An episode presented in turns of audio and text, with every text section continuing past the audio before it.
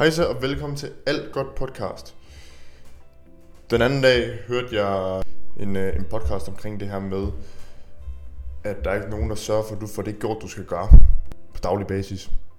Og det synes jeg var ret interessant. Jeg hørte det her med, at øh, der er ikke nogen, der tjekker op på dig. Folk er egentlig ligeglade med, hvad du går og laver, og hvad du får lavet. Men de skal nok lægge mærke til, når du så går i gang med at lave noget, som er ud over det sædvanlige.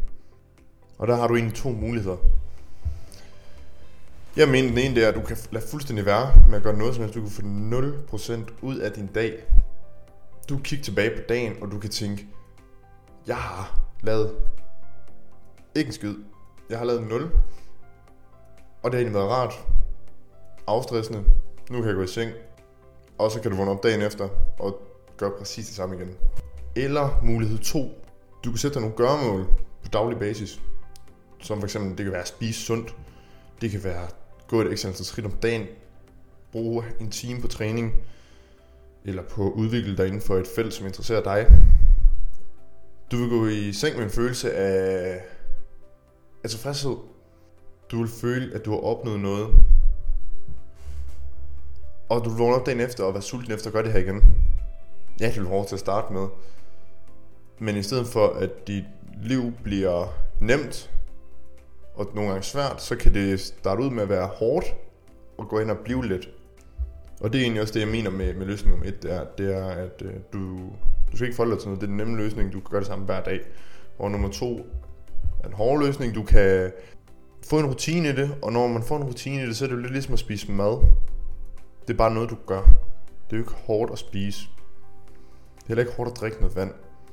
Du gør det, fordi du skal. Og hvis du får den med en ting, som gør dig glad og gør dig tilfreds med det, du gør, så vil du gå seng hver dag med en følelse af, jeg har egentlig gjort det skide godt. Og så kan du sætte dig det her mål med hvad end du foretager dig. Og det har jeg også selv kunne mærke med mig. Jeg har sat mig nogle mål. Jeg har kunne mærke efterfølgende, at det ikke er målet, der er vigtigt for mig mere, men at jeg nyder den rejse, jeg er på, for at kunne nå det her mål. Og det har jeg egentlig set, sige som værende virkelig interessant, at rejsen skal være bedre end målet. Fordi rejsen er jo længere, end når du opnår dit mål.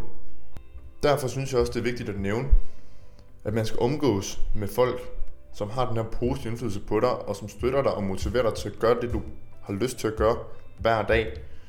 Du skal ikke befinde dig med folk, som siger, det går nok mærkeligt, du gør det, det går nok dumt, hvorfor gør du det? Stiller spørgsmålstegn med alt, hvad du gør.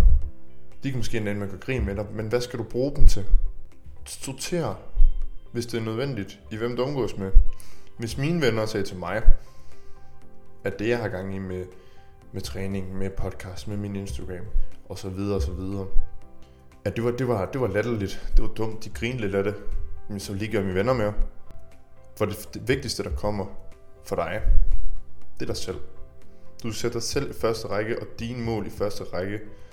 Og hvis folk ikke kan støtte dig i det, så skal du måske genoverveje, om det er det, du har brug for. Det kan være hårdt at gå i gang med noget. Det er jo hårdt at forbedre sig selv. Men når du så opnår det her, ikke nok med, at du selv føler, du har gjort det skide godt, og du har opnået det her en tilfredshedsfølelse, men folk omkring dig vil også klappe dig på skulderen og sige, det er med man godt gået. Og nogle gange så kommer man til at fejle. Man kommer til at fejle. Generelt i livet, du kommer til at fejle. Men det er en del af det, det er en del af rejsen. Det vigtigste er bare, at du lærer af de fejl. For du skal fejle 10, 20, 30, 100 gange, før du rammer den rigtige.